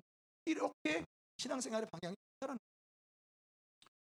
여러분 주변에서 신앙생활 하다 보면 이러한 이러한 신앙생활의 모습 계속 하나님께 정말로 간절한 마음으로 하는데 근데 간절하지 않아서가 아니라 방향이 잘못된 거예요. 하나님이 주시지 않은 게 아니라 이미 주셨는데 뭘 또 하려고 이걸 풀어내면 되는 거예요. 회개하고 엎드리면 된다는 거예요. 그래서 영성이라는 것은 우리가 무엇을 새로 개발하고 새로 발견하고 새로 만들어가는 것이 아니라 이 안에 드러내는 것이 영성이라는 거예요. 모든 것입니다. 은사도 마찬가지예요. 은사를 우리가 뭔가 새롭게 받고 이것이 아니라 하나님이 이미 우리 성령이 오심과 함께 우리 안에 주신 모든 이 능력과 권세, 은사들까지도 이런 것들이 계속해서 하나님 앞에서 쪼개 죽어질 때 드러난다. 자 이렇게 이러한 것들을 이미 우리 안에 주신 것들을 가진 사람들의 특징이 뭐냐면은 10년을 신앙생활을 해도 아 이제 더 이상 할 게 없네. 20년 신앙생활 했다고 아 이제 더 이상 배울 게 없네. 이렇게 이렇게 신앙생활의 모습을 가져가지 않는다라는 왜냐하면 하나님이 이미 우리 안에 모든 것들을 다 주셨어요. 근데 이미 우리 안에 모든 주신 것들은 영원한 것들이에요. 영원한 것들이라는 것은 무엇이냐면은 하나님은 영원한 분이시죠. 그런데 그분을 우리는 뭐라고 표현을 해요? 그분은 늘 새로우세요. 오늘도 새로우시고 내일도 새로우시고 영원토록 새로우신 분이 바로 그분이에요. 근데 우리에게 주신 하나님이 그분이 우리에게 생명을 주셨는데 하나님의 생명은 영원한 생명이에요. 다시 말해서 그분의 생명 우리가 10년을 생활했 신앙생활 했다고 20년을 신앙생활 30년을 신앙생활 했다고 아, 이제는 바뀔 것도 없고 변화될 것도 없네라고 할 수 없다라는 거예요. 이땅 가운데서 천년왕국이 오더라도 그 말씀이 우리 안에 계시고 예, 그, 그 보혈이 우리 안에 있기 때문에 우리는 매일같이 그래서 새로워지, 새로워진다는 거예요. 그런데 아까도 이야기한 대로 10년을 생활, 생활 신앙생활 했는데 저는 저도 그런 얘기 들어봤어요. 10년을 신앙생활하고 뭐 20년을 신앙생활 했는데 뭐 이제는 다 해봤고 다 들어봤고 다 알고 그런 생각. 내가 어떤 이제 장로님이 이제 그런 얘기 하시더라고. 요 제가 청년일 때 어떤 장로님이 아, 내가 예전에 그런 거 다 해봤고 예전에 다 경험해봤고 이제는 뭐다 이렇게 얘기하는데 그분의 문제는 뭐예요? 하나님을 못 아니 영원하시고 늘 새로우신 하나님을 매일같이 경험을 하는데 뭐가 어떻게 똑같을 수 있고 다 경험을 해봤다고 얘기할 수 있어요. 지금도 우리는 두렵고 떨리는 마음으로 또 기대하는 마음으로 하나님 내일은 또 어떻게 일하실지 그분은 나를 또 어떻게 새롭게 변화시키실지 늘 이런 기대감으로 살아가는 것이 신앙생활의 모습인데 하나님 어떻게 내 신앙생활 어떻게 늘 똑같을 수 있고 그럴 수 없다는 것이죠. 자 그래서 팔복의 심령이라는 것은 지금 이 순간 우리가 누려야 될 아, 뭔가 언젠가 가다 보면 만들어지겠지가 아니 지금 우리 안에 때문에 누릴 수 있는 그런 것이라는 것이죠. 자, 그런데 왜 드러나지 않느냐? 왜 우리 안에서 팔복의 심령이 드러나지 않느냐? 어, 아까도 말씀드린 대로 우리가 이 세상적으로 살아왔던 세상의 경향성들 아니면 제자로서 결단하지 못하고 살아왔던 많은 영역들 묶임들, 상처들, 성령에게 순종하지 않고 말씀에 순종하지 않고 살았던 많은 영역들이 결국엔 이 모든 것들이 해체해 나아가야 될 영역들이라는 것이죠. 그것들을 매일같이 십자가에서 그리스도와 함께 죽어가면서 쪼개어질 때, 쪼개어지고 쪼개어질 때 예, 그 생명력은 계속 우리 안에서 가동되면서 하나님의 것들이 드러나는 것이죠. 나라가 드러나는 것이죠. 자 그런데 좀 중요한 게 특별히 이미 우리 안에 주신 것 그리고 또 가다 보면 만들어진다. 이거는 확연하게 차이가 있다는데 이 차이를 좀 보자는 것이죠. 자 우리가 신앙생활 하다 보면은 가다 보면 어, 만들어진다라고 이야기할 수 있지만은 가다 보면 만들어진다라고 이야기했을 때 가장 큰 문제가 되는 것은 무엇이냐면은 어, 보장할 수 없다는 거예요. 내가 가다 보면은 받을 수도 있지만 못 받을 수도.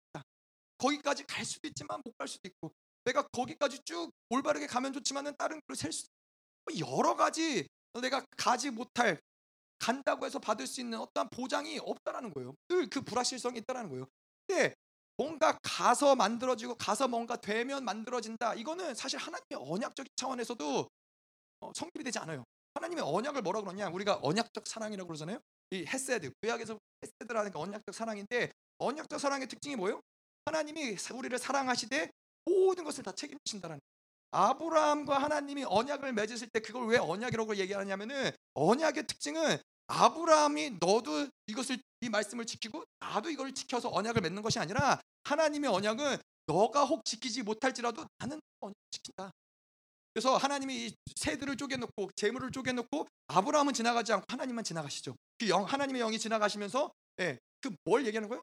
내가 책임진다. 이게 바로 언약이라는 거예요.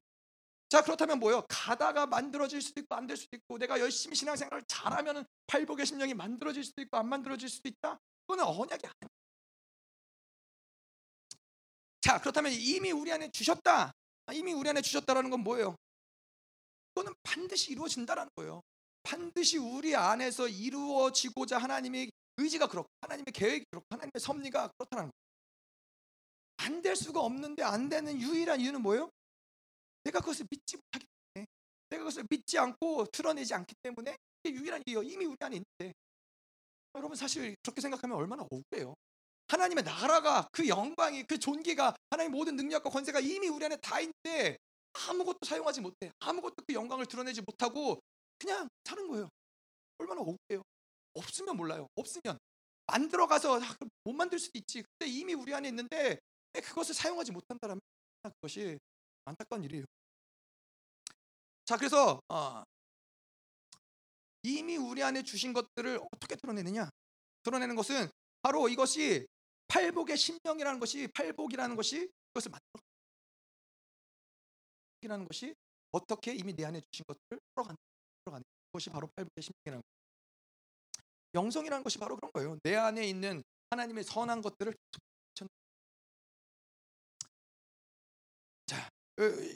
제가 예전에 어, 미국에서 이제 어, 아까 얘기한 대로 우리 안에 이런 선 하나님의 선한 것들, 팔복의 심령, 능력, 권세, 하나님의 나라는 반드시 드러나야 하는 것들이라는 것을 믿는 게 중요해요. 반드시 하나님 이것을 우리 안에 주셨을 때는 드러내시는 게 목적이에요. 그래서 제가 예전에 이 미국에 있을 때 샌프란시스코를 가본 적이 샌프란시스코가 바닷가 근처, 바다 근처에 있는 마, 동네잖아요. 그러다 보니까는 거기에서 이제 샌프란시스코에 갔는데 그런 게 있더라고. 조개를 찾는 거예요. 조개를 찾는데 거기에 있는 조개는 뭐라고 써 있냐면은 조개가 어떠한 조개든지 찾는 그 조개 안에는 진주가 있다고. 그래서 그 진주는 가져갈 수 있는 거예요. 그러니까는 어느 정도 돈을 내고 이제 조개를 찾아 찾고 그 찾는 조개 안에는 진주가 있으니까 그 지- 진주를 가져가면 돼요. 자 그러면은 여러분 생각해 보세요. 뭐 일단 진 조개를 찾기만 하면 그 안에 진주가 있다라고 생각을 하면은 뭐 거기 뭐 조개가 뭐 더러운 게 묻어져 있든 뭐 뻘 안에 있든 그게 문제가 되겠어요? 뭐 이게 사이즈가 작든 크든 문제가 되겠어요? 아니 진주가 있기 때문에 우리 그걸 알기 때문에 어떻게든지 그거를 갖고 그거를 내가 열어보는 거예요. 그것을 이렇게 어, 만들어 가는 거예요. 진주를 발견하는 거예요. 그거에 대해서 갈등하거나 고민하지 않는다라는 거예요. 우리가 진주가 있다는 걸 알기 때문에 그래서 정말로 그 진주를 열어봤더니 조개를 찾았는데 그 진, 안에 진주가 있는 거예요. 그래서 아 진짜 막 진주인데 거기서 끝나지 않고 이제 그거를 이제 목걸이로 만들려면 돈을 더 내야 되고 반지로 만들려면 돈을 더 내야 돼. 결국에는 뭐 돈을 더 내게끔 만드는 그 정도 값이면 그냥 목걸이를 사고 말지라는 생각이 들기도 하지만은 뭘 이야기하는 거냐면은 우리 안에 반드시 있다라는 거는 결, 결코 포기해서 될 것이 아니라는 거예요. 내 안에 하나님의 나라가 있고 그 팔복의 심령이 있고 내 안에 그 모든 에베소서의 여러 가지 복, 신령한 복들이 있는데 아니 이걸 왜 포기하겠어요? 왜 이것을 아, 나는 안 되나 보다. 아니 이미 있는데 이거 이게 왜 안 돼요? 아니라는 거예요. 우리가 그걸 믿지 않는다는 게 문제라는 거예요. 진주 백날 아니 조개를 백날 찾아봐야 그 안에 진주가 있나 봐라. 진짜 없어. 그걸 왜 사람이 저 사람이 저렇게 만들겠어? 그럴 리 없어. 그러고 안 하면 그 사람은 절대 조개 안에서 진주를 발견하는 믿음의 문제라는 거예요. 자 그리고 또 이 이미 우리 안에 주신 심령이다 이거 이야기할 때는 아까도 첫 번째로는 우리 이것을 어, 해체해가는 것, 드러내는 것이 중요한 초점이죠. 또 한 가지 초점은 무엇이냐면은 이것이 외부적인 요소가 아니라 나와 하나님과의 관계성이 중요하다는 거예요. 이미 내 안에 있기 때문에 우리의 신앙의 초점은 나와 하나님과의 관계성인 거예요. 어? 그래서 이 팔복의 심령도 철두철미하게 하나님과 나와의 관계성에서 만들어간다는 거예요. 자, 그래서 이 반대로 가다가 만들어진다. 팔복의 심령이 됐든 뭐가 됐든 간에 가다가 만들어진다고 하면은 뭐가 문제가 되냐면은 외부적인 상황, 환경, 조건들이 너무 방해할 수 있는 요소들이 너무나 많은 거예요. 너무나 많아요. 그런데 또 한 가지로 그렇다면 우리가 어떻게 하나님을 공평하시다고 얘기하시? 어떤 사람은 신앙생활하기 아주 좋은 환경에 태어났어요. 몇 대 때 하나님 하나님을 잘 섬기는 가문에서 태어나서 어, 뭐 모든 것을 다 가지고 아주 좋은 가문에서 태어난 사람과 아주 신앙생활을 척박하게 할 수밖에 없는 사람은 이런 어떤 상황과 환경과 조건이 변수가 된다면은 아, 이러면은 이게 어떻게 하나님이 공평하다고 우리가 얘기할 수 있어요? 근데 그러한 게 아니라는 거예요. 어떤 내가 상황이 어떻 내가 환경이 어떻든 내가 태어난 조건이 어떻든 간에 모두 다 동일하게 하나님이 구원을 받을 때 우리에게 성령을 주시고 성령 안에 모든 것이 그렇기 때문에 우리는 그 성령이 성령과 함께 하나님과 더불어서 나와 하나님과의 관계 안에서 이 모든 것들을 다 풀어낼 수 있다는 거예요. 내가 어디에 여러분 어, 성령이라고 아세요? 네? 네, 뭐 아시네. 그것도 의사가 수술을 잘못했다고. 이분이 뇌성마비도 그런데 너무나 가난하기 때문에 휠체어도 살 수 없고 휠체어도 없기 때문에 집 밖에 나가지도 못하는 척박하고 그런 고난과 이런 어려움 가운데서 그분 그, 그러한 상황 가운데서 썼던 시가 뭐냐? 나라는. 나라는 거 아시죠? 나 가진 재물 없으나 나 남이 가진 지식 없으나 나 남에게 있는 건강이 있지 않으나 나 남, 남이 없는 것이 있으니 나 남이 못 본 것을 보았고 나 남이 듣지 못한 음성 들었고 나 남이 받지 못한 사랑 받았고 나 남이 모르는 것 깨달았네 공평하신 하나님이 나 남이 가진 건 나 없지만 공평하신 하나님 나 남이 여러분 공평 시인이 공평하다라고 얘기하는 게 말이 돼요? 태어날 때부터 제대로 걸어본 적이 없어요.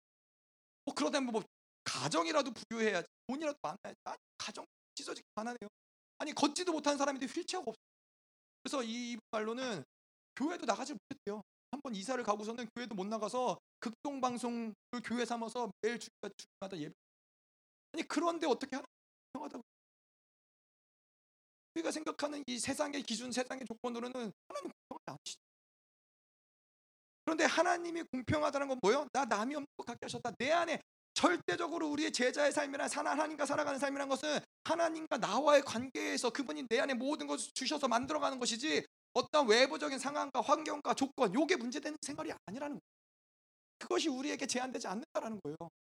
그래서 2000년 전에 뭐 수없이 많은 노예들도 그들이 하나님을 믿고 하나님을 섬기고 하나님을 주인으로 인정하는 것에 문제가 됐어요. 안 된다는 거예요. 오히려 하나님을 믿기 때문에 내가 그 복음을 위해서 노예로 노예가 되기로 선택하는 사람들이 있을 정도예요. 문제가 안 된다. 뭐 있고 없고 가지고 소유하고 안 소유하고 문제가 안.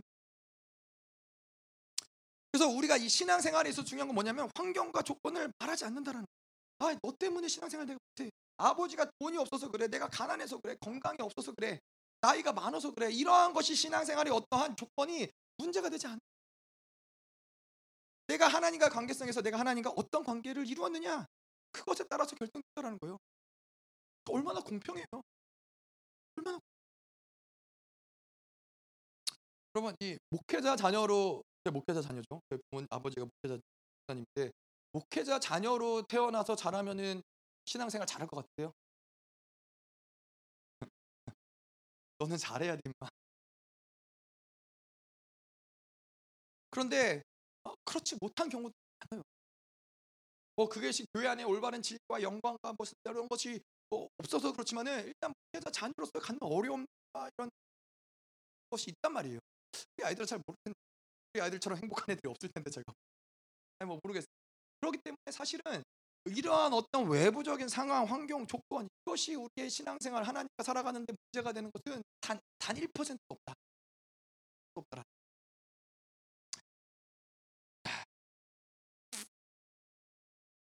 그래서 모든 것이 되게 주어져 성령과 되게 주어져 것을 믿는 신앙생활에서 자 그래서 고린도후서에서는 이런 그림을 뭐라고 그래요? 우리는 질그릇이지만은 이 질그릇에 뭐 얼마나 더 질그릇이냐 이거를 논하는 게 뭐가 있어요? 내 인생이 얼마나 척박했냐? 내 인생에 얼마나 많은 상처가 있었냐? 내 인생이 얼마나 고단하고 고난했냐? 이게 무슨 의미가 있어요? 그게 중요한 게 아니라 그 안에 무엇이 담겨 있냐가 거예요. 근데 하나님 우리에게 뭐라 그래요? 우리가 질 보아가 우리 안에 질그릇 안에 보아가 그 보아가 중요한 것이죠. 그러한 측면에서 그런 측면에서 여러분 귀하다. 내 인생에 뭐 지금 뭐가 잘 되고 안 되고 아니라 여러분들 안에 뭐 여러분들 안에 공평하신 하나님 있잖아요. 다른 사람이 경험 성경이 얘기한 것처럼 다른 사람이 알지 못한 그 놀라운 하나님의 생명이 여러분 있잖아요. 그러니까 이게 기하더라. 이제 마지막으로 세 번째 팔복의 심령을 만들어가는데 필요한 세 번째 무엇이냐? 성령이 아 그러니까 팔복의 심령을 누가 만드느냐? 성령이 만드. 것이 중요하다. 우리가 팔복의 심령을 아는 것이 중요해요. 팔복의 심령이 무엇인지 그것이 중요한 게 아니라 팔복의 심령이 어떻게 냐 어떻게 이것을 이루느냐 사실 우리에게 중요한 건 이것이죠. 자, 그래서 일단은 팔복의 심령이 내 안에 있느냐 없느냐 이것을 점검하는 것이 중요해요. 왜냐하면은 어, 내가 그것이 뭔지 정확히 아냐 이거 팔복의 가난한 심령이 가난한 것이 무엇이 온유한 자가 무엇이 이거 아느냐 모르느냐를 떠나서 일단은 본질적으로 어, 올바른 신앙생활을 하고 있다면은 팔복의 심령이 우리 안에서 드러나고 구축되고 있을 수밖에 없다라는. 근데 만약에 내 삶이 전혀 팔복의 심령과 상관이 없이 흘러가고 있다, 이거는 신앙생활에 뭔가 문제가 있다. 왜 그러느냐?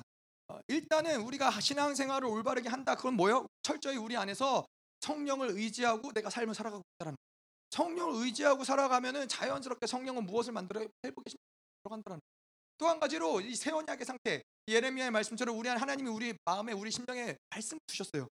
우리 안에 말씀이 운행되는 상태는 무엇이냐? 바로 팔복의 심령을 만들어가는 상태라는 거예요.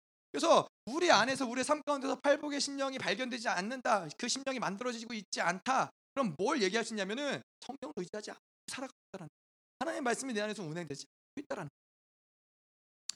자 그래서 그렇기 때문에 이 성령을 그러면 어떻게 만드는 것이냐? 일단은 내가 노력해서 만드는 것이 아니에요. 내 노력으로 만드는 것이 아니에요. 하나님의 나라의 모든 것들은 사실은 그래요. 우리가 후원을 받을 때 노력해서 구원 받으신 열심히 내가 뭐 40일을 금식하고 열심히 하나님을 갈망하고 예전에 마틴 루터가 그랬던 것처럼 계단을 피가 철철 흐르면서 무릎으로 오르락 내리락 오르락 내리락 예, 그렇게 하면서 구원을 받으신 분 있으세요? 없다라는 거예요. 철저히 하나님 은혜로 얻어지.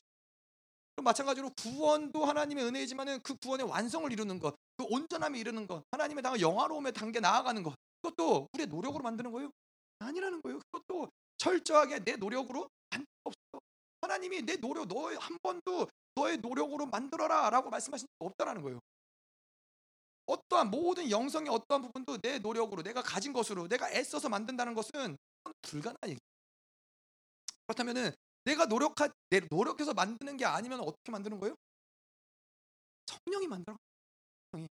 우리는 우리가 해야 될 건 뭐예요? 성령께 계속 성령을 초청하고 성령을 의지하고 성령이 일할 수 있도록 계속해서 그분을 예, 그분께 부탁하고 그분을 도, 그분의 도움을 구하는 것이 신앙생활의 본질적인 모습인 거예요. 그러면 그분이 다 만들어 가시는 거예요. 여러분 시편 23편을 보면은 그렇잖아요. 어. 다윗이 다윗은 뭐래요? 그냥 다윗은 계속 하나님만을 예배했어요. 계속 하나님만을 사랑했어요. 계속 하나님만 따라갔어요. 뭐 다른 거 한 게 없어요. 그냥 그 인생이 그래요. 다윗의 인생은 계속 하나님 예배하고 하나님을 사랑하고 의지하고 그분에게 도움을 구하고 뱀이 아, 고, 곰이 나타나고 뭐 여러 가지 짐승들이 나타날 때도 하나님께 도움을 구하고 요청하고 골리앗과 싸울 때도 그렇고 사울에게 쫓길 때도 그렇고 계속 하나님을 바라보고 그분을 사랑하고 그랬는데 10편 13편이 뭐예요? 그렇게 했더니 원수의 목전에서 창을 베푸신 하나님 경험을 하는 거예요. 내가 원수랑 싸워서 이기려고 원수와 뭔가를 하려고 노력한 게 아니라 나는 그분만 사랑했을 뿐인데 그분만 따라갔을 뿐인데 그분이 나로 하여금 원수의 목전에서 거예요. 사망의 음침한 골짜기를 건너가게 하시는 거예요. 그분만 사랑하고 그분만 때 성령이 만들어 갔다는 거예요. 자 그래서 그러면은 어떻게 보면 되게 쉬운 얘기지만은 이런 얘기를 하다 보면 그래요. 그러면은 내가 안 하는 것은 어떻게 해야 돼요? 내가 뭐 성령께서 하시니까 아무것도 안 해도 된다. 안 하는 어떻게 해야 되는 거예요? 또 어려 어렵죠. 그런데 그게 뭐가 어떻게 해야 되는 것이냐? 그래서 팔복의 심령을 보면 심령이 가난한 자, 심령이 온유한 자, 애통하는 자, 이 모든 팔복의 심령이라는 거예요. 자, 아, 그래서 이 성령으로 살아가는 데 있어서 가장 어려운 것이 무엇이냐면은 우리가 내가 하지 않는 내가 하면 그냥 성령께서 일하시도록 내버려 하면 되는데 이게 어려운 이유가 뭐냐면 우리에게 어려운 이유가 뭐냐면은 우리가 인생을 살아오면서 인생의 90%를 어떻게 살아요? 우리가 계속해서 내가 노력해서 만들어가고 내가 애써서 만들어가고 배워서 만들어가고 이러한 삶을 계속해서 살아왔다라는 거예요. 지금도 세상에 나가면은 그런 원리로 내가 노력한 만큼 수입을 얻고 내가 어, 애쓴 만큼 뭔가 인정을 받고 계속 뭔가 노력해서 만드는 삶이 정상적인 삶으로 살아와서 계속 우리의 이성 감수성을 계속 내 생각, 내 방법에 극도로 민감한 상태를 계속 유지하고 있다는 거예요. 아 지금 이 상황에서 내가 어떻게 해야 되지? 내가 뭘 해야 되지? 내가 이렇게 살아남으려면 내가 어, 디에 어디에 나의 초점을 가지고 살아가야 되지? 누구를 만나야 되지? 계속 내 방법으로 살아가는데 나의 신경 이런 것들이 곤두서. 살아간다는 거예요. 그러다 보니까는 영생을 얻는데 아무것도 안 한다. 그 놀라운 구원을 얻는데 아무것도 안 한다. 하나님과 살아가는데 아무것도 안 한다. 이게 어려운 거예요. 하나님의 입장에서는 답답한 거죠. 아무것도 안 해도 된다는데 아니 어떻게 아무것도 안 해요? 재밌는 거죠. 제가 볼 때 여러분 재미없어요? 저는 재밌어요. 아 저는 정말 그래요. 저는 정말 아무것도 안 하는 거 잘할 자신 있어요. 저는 정말 아무것도 안 하고 당신 하시오. 저는 합니다. 주님 하시오. 이게 이게 너무나 자연스러운 삶이 우리는 돼야 돼. 또 그분이 하시면 하시는 안 하셔도 하나님께 여전히 그분의 섬, 그분의 위로하심, 그분의 설득. 자, 근데 이 성령이 그래서 우리 안에서 어떻게 팔복의 심령을 만들어 가느냐? 성령이 만들어 가신다고 그랬잖아요. 어떻게 만들어 가느냐? 일단 이것은 예, 요한복음 16장에 이야기하는 죄에 대해서 성령이 우리 안에 오시면서 예수님이 그러시죠. 성령이 너희 안에 보혜사를 너희 안에 보낼 텐데 성령이 가시면 너희에 대해서 죄에 대해서 의에 대해서 심판에 대해서 하나님 말씀 그가 말씀하실 것이다. 그럼 그 죄에 대해서 심판 의에 대해서 심판에 대해서는 뭘 얘기하는 거예요? 그분이 오셔서 우리 안에서 어떠한 일들을 행하시느냐? 어떻게 그 성, 성령이 오셔서 일하시는 가장 중요한 작업이 바로 이러한 팔복의 심령을 만들어가는 우리로 하여금 하나님의 나라로 살아갈 수 있는 심령을 만들어가는 것이 성령의 가장 큰 초점이라는 것이죠. 그래서 그분이 죄에 대해서 규정을 하세요. 그건 뭐예요? 예, 하나님이 우리에게 야 성령께서 우리 안에 내재하시면서 야 그건, 그건 내가 기뻐하지 않아. 내가 너로 하여금 그렇게 너 그렇게 하는 거 내가 기뻐하지 않아라고 성령의 성령으로 살아가면 계속 우리에게 예, 그분은 우리에게 위로하시는 하나님 성령이시고 함께 하신 성령이시지만은 근본적으로는 우리의 죄에 대해서 계속 얘기하세요. 그거 내가 기뻐하지 않다. 죄에 대해서 얘기하시고 그것을 우리가 회개하면은 회개할 때 그걸 뭐예요? 뭐 죄의 문제가 해결되면 어떻게 돼요? 하나님의 의가 퍼지는 거예요. 의에 대해서 말씀하시는 거예요. 너는 그래, 너는 맞아, 너는 그럴 존재가 아니야. 너는 세상과 버타여 죄 가운데 살아갈 존재가 아니야. 너는 의로운 자거든. 너는 하나님의 자녀거든. 이거를 계속 우리 안에 확증해 주세요. 그 의롭다함을 확증하고 하나님의 자녀됨을 확증하면 뭐예요? 심판에 대해서 말씀하시는 거예요. 자, 그럼 하나님의 자녀에게는 어떠한 심판의 권세가 있느냐? 이 원수의 무장을 해제할 수 있는 권세가. 모든 원수가 너를 건드리지도 못하는 그 놀라운 능력이 너 안에 있다. 너를 성령께서 계속 확증해 주시는 거예요. 성령이 계속 우리 안에서 이 죄에 대해서 의에 대해서 심판에 대해서 말씀하시면서 우리의 심령을 이렇게 만들어 가신다는 거예요.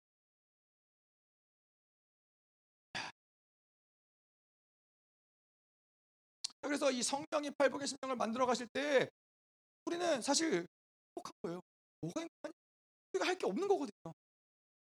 아, 여러분 그렇잖아요. 누가를 사랑하는데 아, 내가 뭔가 할 일이 너무 많고 밥 뭐 그러다 보면은 어려운 거죠. 나는 사랑하는 사람과 함께 하고 싶대. 내가 사랑하는 그 사람과 늘 함께하고 함께 거닐고 이게 목적인데 할 게 너무 많아.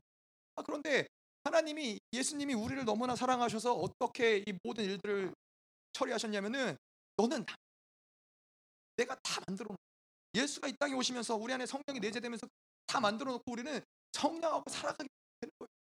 그분에게 우리의 모든 삶의 모든 어려움들 올려드리고 그분께 맡겨드리면은 하나님이 일하시는 성령이 일하시고 그분이 성취하시는 여호와이신 거예요. 그러니까 우리는 행복한 거예요. 행복한 거예요. 뭐 성령이 우리를 무섭게 하고 두렵게 하고 어, 그분이 함께하는 것이 우리를 바라보는 것이 막 너무나 힘겹고 이게 아니라 우리는 성 좋잖아요. 여러분 성령과 살아가는 거 기쁘... 예전에도 제가 간증했지만 성령과 살아가다 재밌는 굉장히 많아요. 성령 하나님은 결코 유머가 없으신 분 아니에요. 하나님 결코 재미없으신 분 아니세요. 예, 하나님 결코 딱딱하고 유, 뭐 율법적인 그러신 분 하나님 굉장히 재밌으시고 예, 굉장히 네, 자전거 사건 들어 그 성령하고 살아가면 계속 인생 가운데 이러한 놀라운 재미난 일들을 만들어 가신다는 거예요. 그렇기 때문에 예, 우리는 행복할 수밖에 없죠. 자 그리고 또 우리가 행복한 이유는 뭐예요? 예, 팔복의 심령을 만들어 가면서 우리는 점점 점점 진정한 자유자가 되어가는 계속해서 하나님이 우리 세상에 뭐 무엇이 있다 없다 이것에 얽매이는 존재가 아니라 어떠한 상황 내가 있어도 문제가 되지 않고 없어도 문제가 되지 않는 자유자가 되어 그렇기 때문에 이 아, 살면 사는 것이고 죽으면 죽는 것이고 그냥 하나님의 나라가 하나님의 나라가 지금 우리 안에서 이루어지고 있는데 세상이 어떠한 세상에 내가 무엇을 가졌느냐 안 가졌느냐 되지 않는다는. 여러분 세상 사람들은 재밌그래요 어떤 사람은 100만 원, 100만 원. 내가 100만 원이 없어서 불행하다고 생각하는 사람이 100만 원이 없어. 참 인생이 불행하다. 그런데 또 어떤 사람은 아, 내가 100만 원밖에 없어서 인생이 불행하다고 생각하는 사람이 있어요. 아, 100만 원밖에 없어. 내가 지금 1억, 2억, 10억이 아니라 100만 원밖에 없어. 참 불행하다. 뭐냐면은 세상은 가져도 불행하고 안 가져도 불행하다라는 거. 있어도 불행하고 없어도 불행하다. 근데 하나님의 사람은 뭐예요? 있어도 문제가 안 되고 없어도 문제가 되지 않아요. 그분이 내 안에 계시는데 그분이 그 전능하신 공평하신 하나님 내 안에 계시고 그분이 모든 것들을 만들어 가시는데 자유한 거예요. 우리의 자유를 그 어떠한 누구도 그 무엇도 빼앗을 수 없는 것이죠.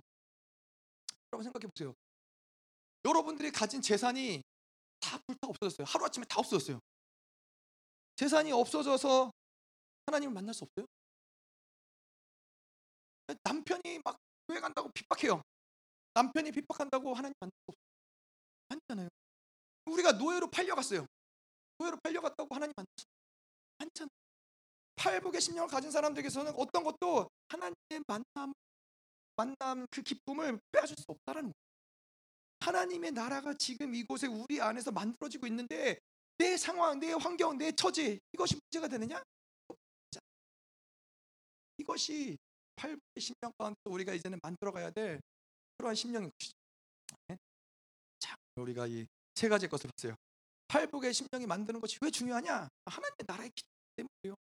그건 다시 말해서 무엇이냐? 산상수훈을 통해서 예수님이 우리에게 팔복을 이야기하신 건 뭐냐면은 내가 너야 너의 안에 하나님 있다라는 하나님의 통치하심, 예, 하나님의 모든 지혜, 모든 전능하심을 가지고 그 나라를 우리 안에서 운행시키시겠다는 계획 거예요. 자, 그런데 하나님의 성품을 만들어가는 가장 기본적인 심령이 이 팔복이. 그래서 오늘 이 보았던 세 가지. 첫 번째로 제가 돼야 된다.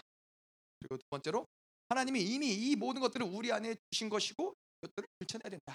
이것은 하나님과 내 안에서의 관계성 가운데 풀어지는 것들이다. 세 번째로 이것은 내가 노력해서 만들어가는 것이 아니라 철저히 것이 팔복의 서론입니다. 네, 뭔가 많이 나눈 것 같은데 아직 팔복은 들어가지도 않아서 뭔가 좀 아쉽긴 하죠. 제가 이제 다음 주부터 가난한 심령. 팔복의 심령은 이 모든 여덟 가지의 심령들이 사실은 따로따로 만들어지는 것이 아니라 심령이 굉장히 중요해요. 가난한 심령을 통해서 사실은 이 모든 여덟 가지의 심령들이 만들어지는 인간이 되는 것이죠.